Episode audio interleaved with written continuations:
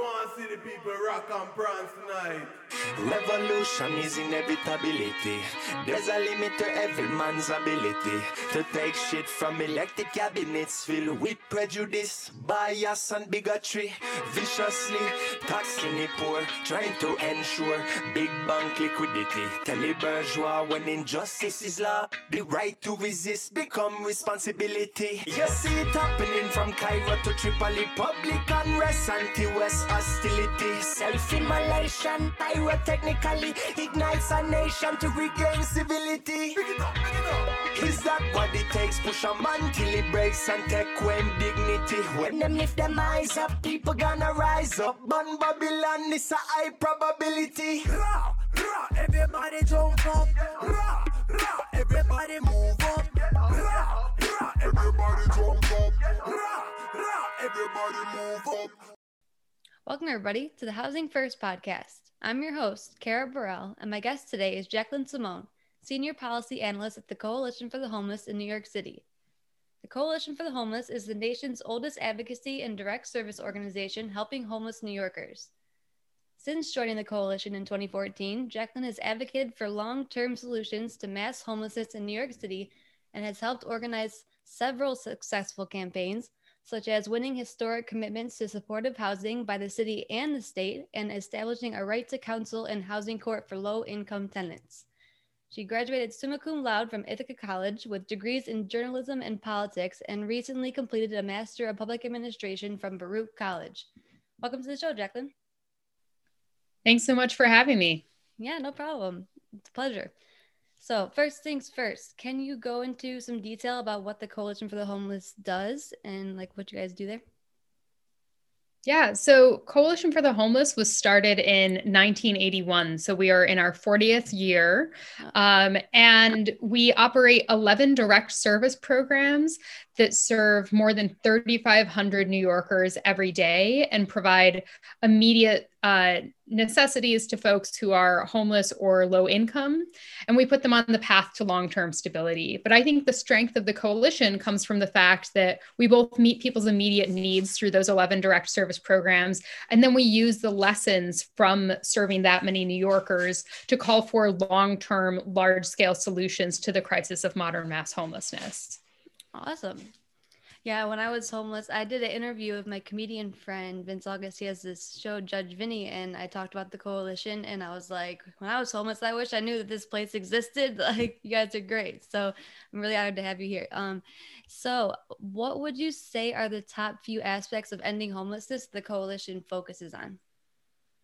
Yeah, so I think uh, addressing the crisis of homelessness really requires a multi-pronged solution. We fundamentally believe that the homelessness crisis is a housing crisis, right? So right. The lack of affordable housing is what is driving so many of our neighbors into shelters and on the streets.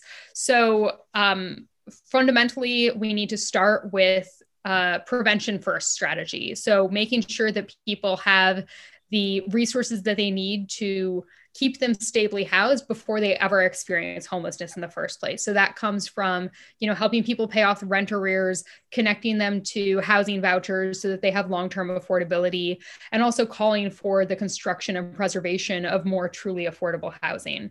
Um, Now, if people do become homeless and enter the shelter system, we need to make sure that those shelters are in good condition and that they are adequately meeting people's needs. Um, so Coalition for the Homeless is actually the court appointed monitor of the single adult shelter popul- shelter system, mm-hmm. and is also the city appointed monitor of the family shelter system. So New York City has a right to shelter, and that makes us very unique nationally. That means that anyone who is homeless and needs a place to stay can have access to um, a place for for the time that they're homeless. Um, so in other places around the country, there are situations where their shelters are full and they turn people away. New York City, we have a right to shelter, which means that the city cannot legally be turning people away if they don't have anywhere else to stay. So we ensure that the city is living up to that legal obligation and is also providing shelters that are clean and safe and are meeting people's needs. Um, so that's important. And you know, as much as we want to prevent anyone from becoming homeless in the first place, we're glad that we have that safety net to catch people if they do become homeless in New York City, um, so that people aren't forced to sleep on the streets. Um, and then the third component is housing. So we need to make sure that we connect people to permanent affordable housing as quickly as possible if they do become homeless. So unfortunately, the lengths of stay in our shelter system are more than a year on average for uh, for single adults, for families with children, and especially for adult families without minor children. So again, that safety net's really vital, and we're glad that we have it in New York City, but we need to help people move out of homelessness much more quickly. And the only way to do that is through investments in truly affordable housing. Right. Okay. Um, in terms of the shelters, I, New York has the uh, right to shelter. Are there enough shelters to provide for like the amount of homeless people that are in New York? Like, or are there, is there enough room for people? Yeah, so the city is legally obligated to ensure that there is enough room for people. So, um, you know, I every day monitor the shelter census and the vacancy rates across the municipal shelter system and ensure that the city does have enough capacity, and that if they're close to running out of beds, that they're opening up new shelters and also moving people out more quickly to ensure that they they don't have to turn anyway for capacity reasons. Now, there are people who, who are still unsheltered in New York City, and that is often because they, um, they, they might not know about the shelter system, or they might have gone into the shelters and found that it didn't meet their needs. Um, especially during the pandemic, for example, we've seen many people who are not interested in going into a large congregate dorm style facility in the middle of a pandemic that's airborne. Um, so, uh, or people report that they don't feel safe, or that um, they felt like they weren't being accommodated for disabilities in the shelter system. So if those people wanted to come into the shelter system, the city would legally have to find a bed for them, right? Okay. Um, but that doesn't mean that everyone necessarily wants to. Um, yeah. We also do see that for the family shelter system, there's a very arduous eligibility process before people are found eligible for shelter. And at the Coalition, um, our caseworkers are often advocating with people and helping them gad- uh, gather all of the documentation that they need to prove their shelter eligibility. So it, you know, The, the system should not be driven by capacity, but I don't want to make it seem as if it's as easy as someone just shows up and they're they're given everything that they need in the shelter system. I think it's it's constantly a work in progress, and we're always making sure that the city is living up to the obligations that it has to provide safe and adequate shelter for all who need it. Right. Yeah, that was the question that came to my mind, was if New York City has this right to shelter, why do they make it so difficult? Like what, like you said, you need all this paperwork. You need, that's why the Coalition works to get all that paperwork. Like what, I don't, that just doesn't make any sense to me why the city does that. Like, why would you have a shelter, right to shelter, but then make it hard for people to get into the shelter? You think it, that the city would make it easier. Yeah, it's especially for families. We do see um, the eligibility rate for families who are trying to access the shelter system is very low. It's been hovering around, you know, thirty percent. And many people are only found eligible after submitting six or more applications. So obviously, wow. If someone's being found eligible on application seven, that suggests that they probably were homeless during the prior six applications. So yeah. This is something we continue to advocate with the city on. Um, You know, we both work through through policy advocacy and legislative means, but also through litigation. And the right to shelter has been, um, you know, challenged at various points through different administrations. And we have tried to ensure that, uh, you know, these barriers that have been erected that try to narrow the pathway into shelter are not actually um, upheld. So, you know, the way to reduce homelessness isn't by making it harder for people to get into shelters. The way to reduce homelessness is to make sure that people have access to stable, affordable housing in the first place and that they can move out of shelters more. Right, exactly. Okay, so um, what policy, uh, what policies are you guys working on at the moment? Yeah, so honestly, part of um, the challenge of the past year is that so much of our work has been subsumed by the pandemic. So we were already facing a record homelessness crisis in New York City that predominantly affected um, low-income New Yorkers of color before the pandemic even happened. And then, as with so many other issues that we've seen nationwide, uh, the onset of the pandemic really exacerbated these underlying cracks in the social safety net. Okay. So we, you know, we have the right to shelter for single adults, which is, again, important. But as I mentioned, many of those facilities are congregate dorm style shelters. So people were sharing sleeping, dining, and bathing facilities. And we knew very quickly that that wasn't going to be safe enough during the pandemic. So we have advocated with the city to move people from those congregate shelters into hotels, which were experiencing large rates of vacancy during the pandemic anyway, um, mm-hmm. so that people could safely socially distance and practice that basic public health guidance that we were all being told to follow. So, you know, that's been an uphill climb. We, you know, pushed the city, we worked with the city council, we ended up even um, filing a lawsuit this fall, because the city, even though they did move many people to hotels, there are still people in congregate shelters, and there are still people in double occupancy hotel rooms. Um, people are still testing positive and people are still dying from the virus. So mm-hmm. uh, we've been trying to make sure that people have access to some semblance of protection from the virus. And especially for folks on the streets as well, uh, we've seen an increase in the criminalization of homelessness. The subways are shut down partially overnight. Um, we've seen you know, even access to basic necessities like bathrooms have been a challenge for that population, because many businesses and ser- social services closed or reduced their hours during the pandemic. So trying to make sure that people on the streets have um, access to basic necessities. You know, this, this crisis really showed that housing is healthcare, and that we need to do better as a city and a country in connecting people to permanent housing, so we don't have you know, sixty thousand people in a municipal shelter system when the next pandemic hits. So we've been pushing for the state to do rental assistance programs such as Home Stability Support or the Housing Access Voucher Program. We've been pushing the city and the state to accelerate and fully fund their commitments they've made to permanent supportive housing, which is housing with on-site support services. Um, sorry about that. I'll That's repeat okay. that part. Um, we've been pushing the city and the state to uh, accelerate permanent supportive housing, which is permanent housing with on-site supportive services for folks who have mental illness or substance use disorder. We've been uh, encouraging new construction of truly affordable housing, particularly with some of the market changes that have happened with the pandemic.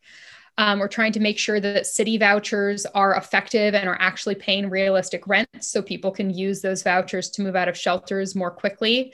And, you know, with the change in administration at the federal level, we are pushing for universal rental assistance. So for too long, we have rationed housing assistance, and only about one of every four households that's eligible for Section eight vouchers receive that assistance, even though we know that that is uh, a game changer really for people who get it in terms of allowing them to afford housing. So the Biden administration did promise um, during the campaign season that they would make Section eight um, uh, an entitlement, and we are going to be pushing with many other advocates at the federal level to ensure that that is realized, because that would really fundamentally change the scale of homelessness and housing in the United States. Okay. Hopefully that Biden can't, Biden administration follows through on that. I mean, they've done a good job with getting the vaccines out. Um, I know they're ahead of schedule from what he said in the campaign. So fingers crossed. yeah. Uh, okay. So what does your job entail when it comes to being a senior policy analyst? Yeah. So like I said, the coalition um, is all about taking the lessons that we learned from our direct services and from speaking with homeless New Yorkers, and then turning their issues and the common problems that we're encountering into policy change.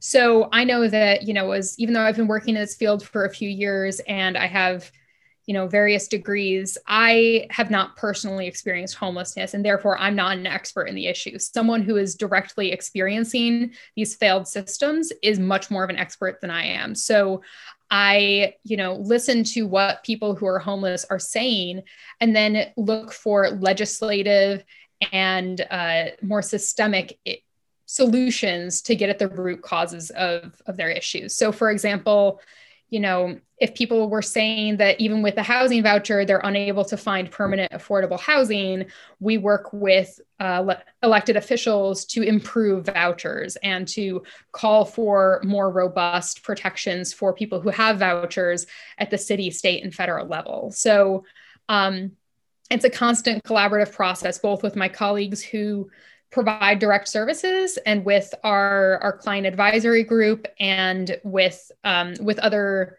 advocates, to ensure that we're all working together to really address the root causes of homelessness. Okay. Um, in case any of my listeners want to work as a policy analyst um, at some point, what were the steps that led you to your position as a policy analyst at the Coalition? Or maybe like, what are the, what are the general qualifications? Yeah, I took a bit of a meandering path to this position. Oh. So I came to New York City originally to work as a journalist. And um, I was, you know, I had studied journalism and politics in undergrad and got a job out of the gate um, at a national magazine, and was convinced that's what I wanted to do. And then just found myself very troubled by the visibility of homelessness and poverty in New York City. And mm-hmm. doing more volunteer work, and eventually uh, decided to make a transition to the nonprofit sector full time. Okay. Um, and I was really drawn to policy work because I think that, you know, I always want to get at the root causes of issues. So I, you know, it's the only way to um, fix things. Right. Because I think it's, sometimes it feels like working in homeless services is like pushing a boulder up a hill, right? Like mm-hmm. you're, you're helping individual people, but you wonder, am I really making progress on on these large systemic failures and the lack of affordable housing. So um, I think communication skills are key when it comes to policy work uh, and being able to do both quantitative and qualitative analyses of, of various forms of data. Um, you know, I, I recently completed my Master of Public Administration, which many policy analysts also have, but you know, aside from degrees and hard skills, I think that the most important thing is Um, being passionate about the issue, mm-hmm. and also making sure that you're constantly being connected to people with lived experience. Because like I said, those are the real experts on uh, these failed systems, and they will often have much more um, creative and actionable solutions than, than any of us could think of in academia. Right, right. Like someone who's lived through homelessness can uh, give you like, can provide a, so, uh, an answer to something that someone that hasn't would have never even thought of because they just never lived through it. Like, um, that's what Doctor Samson Barris said when I interviewed him. Uh, like, yeah. um, um, and sorry, I went all over the place with my questions. um, I know obviously that one organization can't do it all and nothing happens overnight. Well, m- most things don't happen overnight. Um, and I know many other organizations across the country are working on policy change as well. What other major policy changes need to be made when it comes to homelessness besides um, affordable housing being the main yeah, one? Yeah, I really think we need le- we need better leadership from the federal government. Um, okay. You know, New York City, like I said, we have a right. Oh, sorry, did we skip? Yeah, it's, it's, Can you it's hear okay. me? I'll edit it. Yeah, it's okay. okay. It was skipping a little bit. So we need federal leadership because, you know, New York City has been working on homelessness. Los Angeles has been working on homelessness. You know, we have different places around the country that have been all trying out solutions, but what we really need is a cohesive um, policy vision and particularly resources from the federal government, because we, while, you know, specifics of land use and housing dynamics are different from place to place, we also know that the solutions to affordable housing are common across the country. So we right. need the federal government to invest more in Section eight vouchers. We need more uh, coordinated policy when it comes to streamlining the production of truly affordable housing. Mm-hmm. And I think that we're at an exciting moment right now where, you know, un- unfortunately, the pandemic has highlighted the very real health impacts of homelessness and the lack of affordable housing. And I'm hoping that we can use the crisis of the past year to galvanize change and actually calling for the federal government to step up with real resources that can help not just New Yorkers, but people across the country. Right. Yeah. Like from the Reagan administration, like the homelessness crisis we see today started back then when um, right. he decided to just, you know, hibachi the federal housing budgets and mental health care budgets. Like he flipped yep. the shrimp into his hat and everything. Like he just yep. slashed those budgets. So, um, uh, and nothing has really been, not nothing, but not enough has been done at the federal level. And my, from my understanding, like I know that, um, the federal government, like H U D, they, they, um, they encouraged housing first, but, and so that should be the policy or whatever, but didn't provide the funding to back it up. So how could you, like, what's the point of that? You know? So I, I see what you're saying.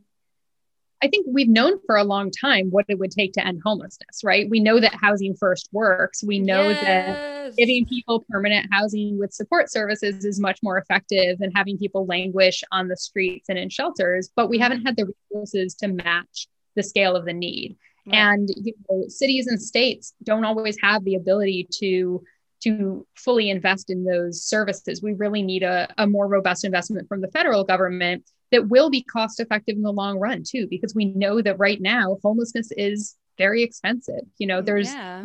tragedy, and there's also, it doesn't make financial sense to have people cycling between Uh, shelters and the streets and jails and and hospitals when we know that what they really need is the stability of permanent housing.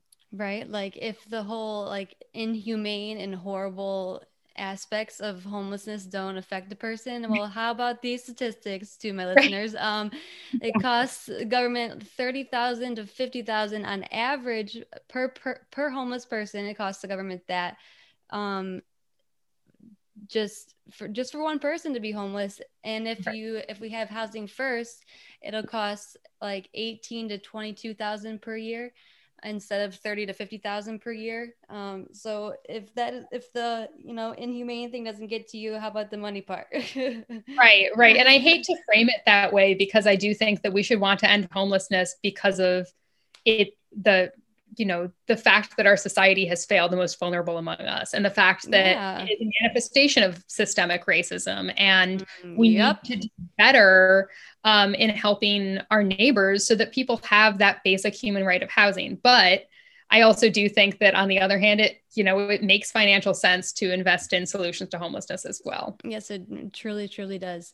Um, so I know you said that you haven't seen the documentary when we talked before, but so this is for my listeners. Um, so Dan Sawyer, he created the documentary Under the Bridge, the, cr- the criminalization of homelessness. He directed it, and that's on Amazon Prime, uh, YouTube, iTunes, Apple T V. It is extremely well done, and it really showcases the lack of compassion in local government, specifically for this documentary, for the homeless population. And again, it's called Under the Bridge, the Criminalization of Homelessness, directed by Don Sawyer. So Don Sawyer is directing a second documentary on homelessness, essentially about how housing first is the solution to ending this, ending this crisis. And it's called Beyond the Bridge, a Solution to Homelessness, which I'm super excited about. And you can find more about the film at a solution to homelessness dot com. And um, my next question you already answered. Uh, with all that said, where does the coalition stand on the housing first approach? Um, yeah. You said that. Yeah, I, I think, um, you know, I, I actually did watch Don Sawyer's first documentary. And I think that the thing that it really highlighted was where are people supposed to go, right? We push people around too much um, from, from one visible place to a less visible place. And this isn't just an issue in certain cities, it's around the country, including in New York City. We have a policing response to unsheltered homelessness. Mm-hmm. And my question is always, where are people supposed to go? Um, you know, most people don't want to be sleeping outside. They don't want to be sleeping on the subways, but they feel that that is yeah. their best option because they don't have a safe, private, affordable home of their own. So right.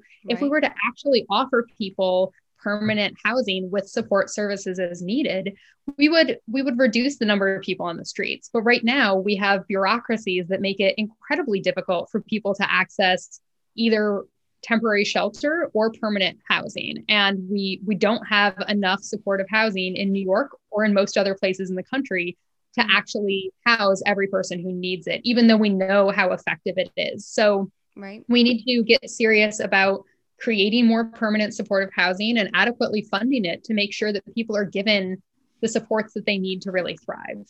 I agree. Um, I mean, we know that Housing First works because H U D, com- in, in combination with the Veterans Administration about ten years ago, uh, did the H U D-VASH program, which mm-hmm. was simply Housing First for homeless veterans. And nationwide, veteran homelessness has decreased roughly fifty-five percent overall. And in sixty cities, it has been completely eradicated. So we know yeah. Housing First works. We know permanent supportive housing works.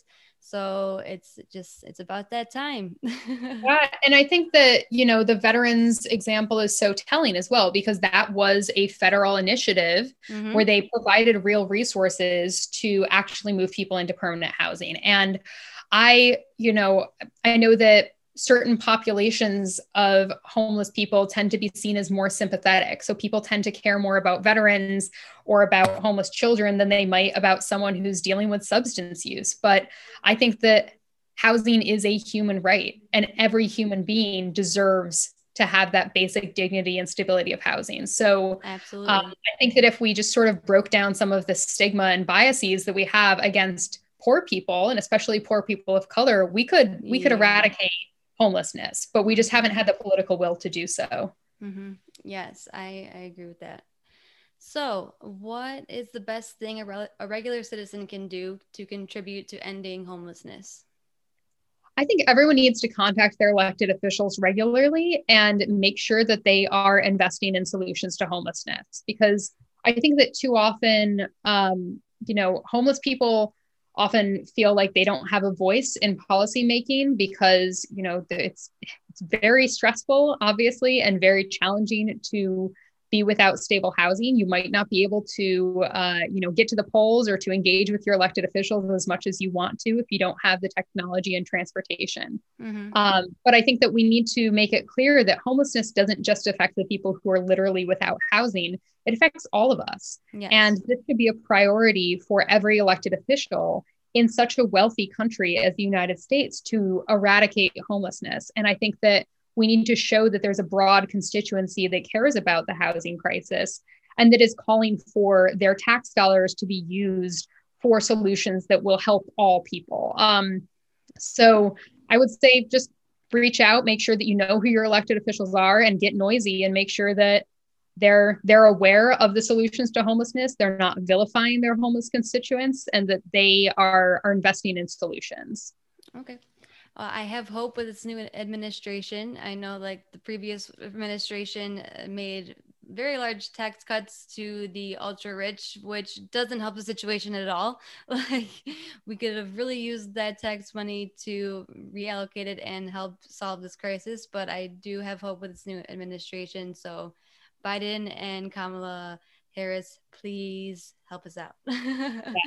And before I let you go, there are so many coalitions. You kind of mentioned this before, but there's so many coalitions to end homelessness in states across the country.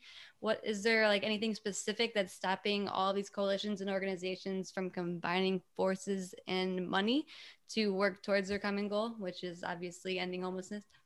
Yeah, so I think for decades, because we've had a lack of cohesive leadership at the federal level on homelessness and housing, all of these very localized groups have sprung up to sort of fill in the gaps. And I do think that, you know, land use and housing decisions are very localized issues by nature. Um, but what we really need is more resources and funding from the federal government. And I hope that we can all come together and recognize the common issues that we've been facing, particularly during the pandemic, and call for systemic changes and more resources at the federal level. So Um, you know, if if anything, the the one silver lining of the pandemic is that it's made people realize that we can be doing cross-geographic um, advocacy much more easily. So we're now, you know, participating in national calls with advocates from across the country much more regularly than we were when we all thought we had to you be in everywhere. Yeah. Right.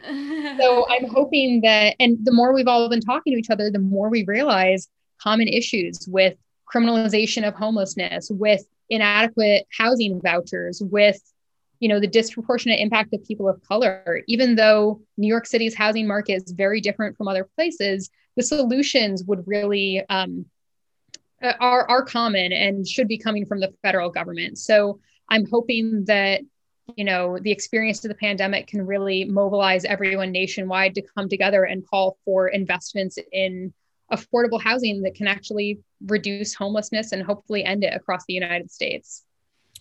Uh, awesome. I agree. Um, I felt really disrespectful. I said Biden and Kamala Harris. President Biden and Vice President Harris. I want to, and they're probably not going to hear this, but just in case that ever happens, I'm just going to correct myself. Okay. Jacquelyn, thank you so much for taking, taking the time to talk to me today. I learned a lot and um, about the coalition and about policy. And I think we had a great discussion. So just thank you. I appreciate your time. Yeah, thank you so much for having me. It was a great conversation. All right. Take care. Have a great rest of your day. Bye. Bye. And as always, a special thanks goes out to the man, the myth, the legend, Ice Cream, an amazing music producer, and more importantly, an amazing human being for providing the music for this podcast. You can find him on social media and all music platforms at I C E K R E A M. Thank you all for listening, and in the next episode, we will be talking with Matt Malika, the Executive Director of Echo Austin. Stay tuned.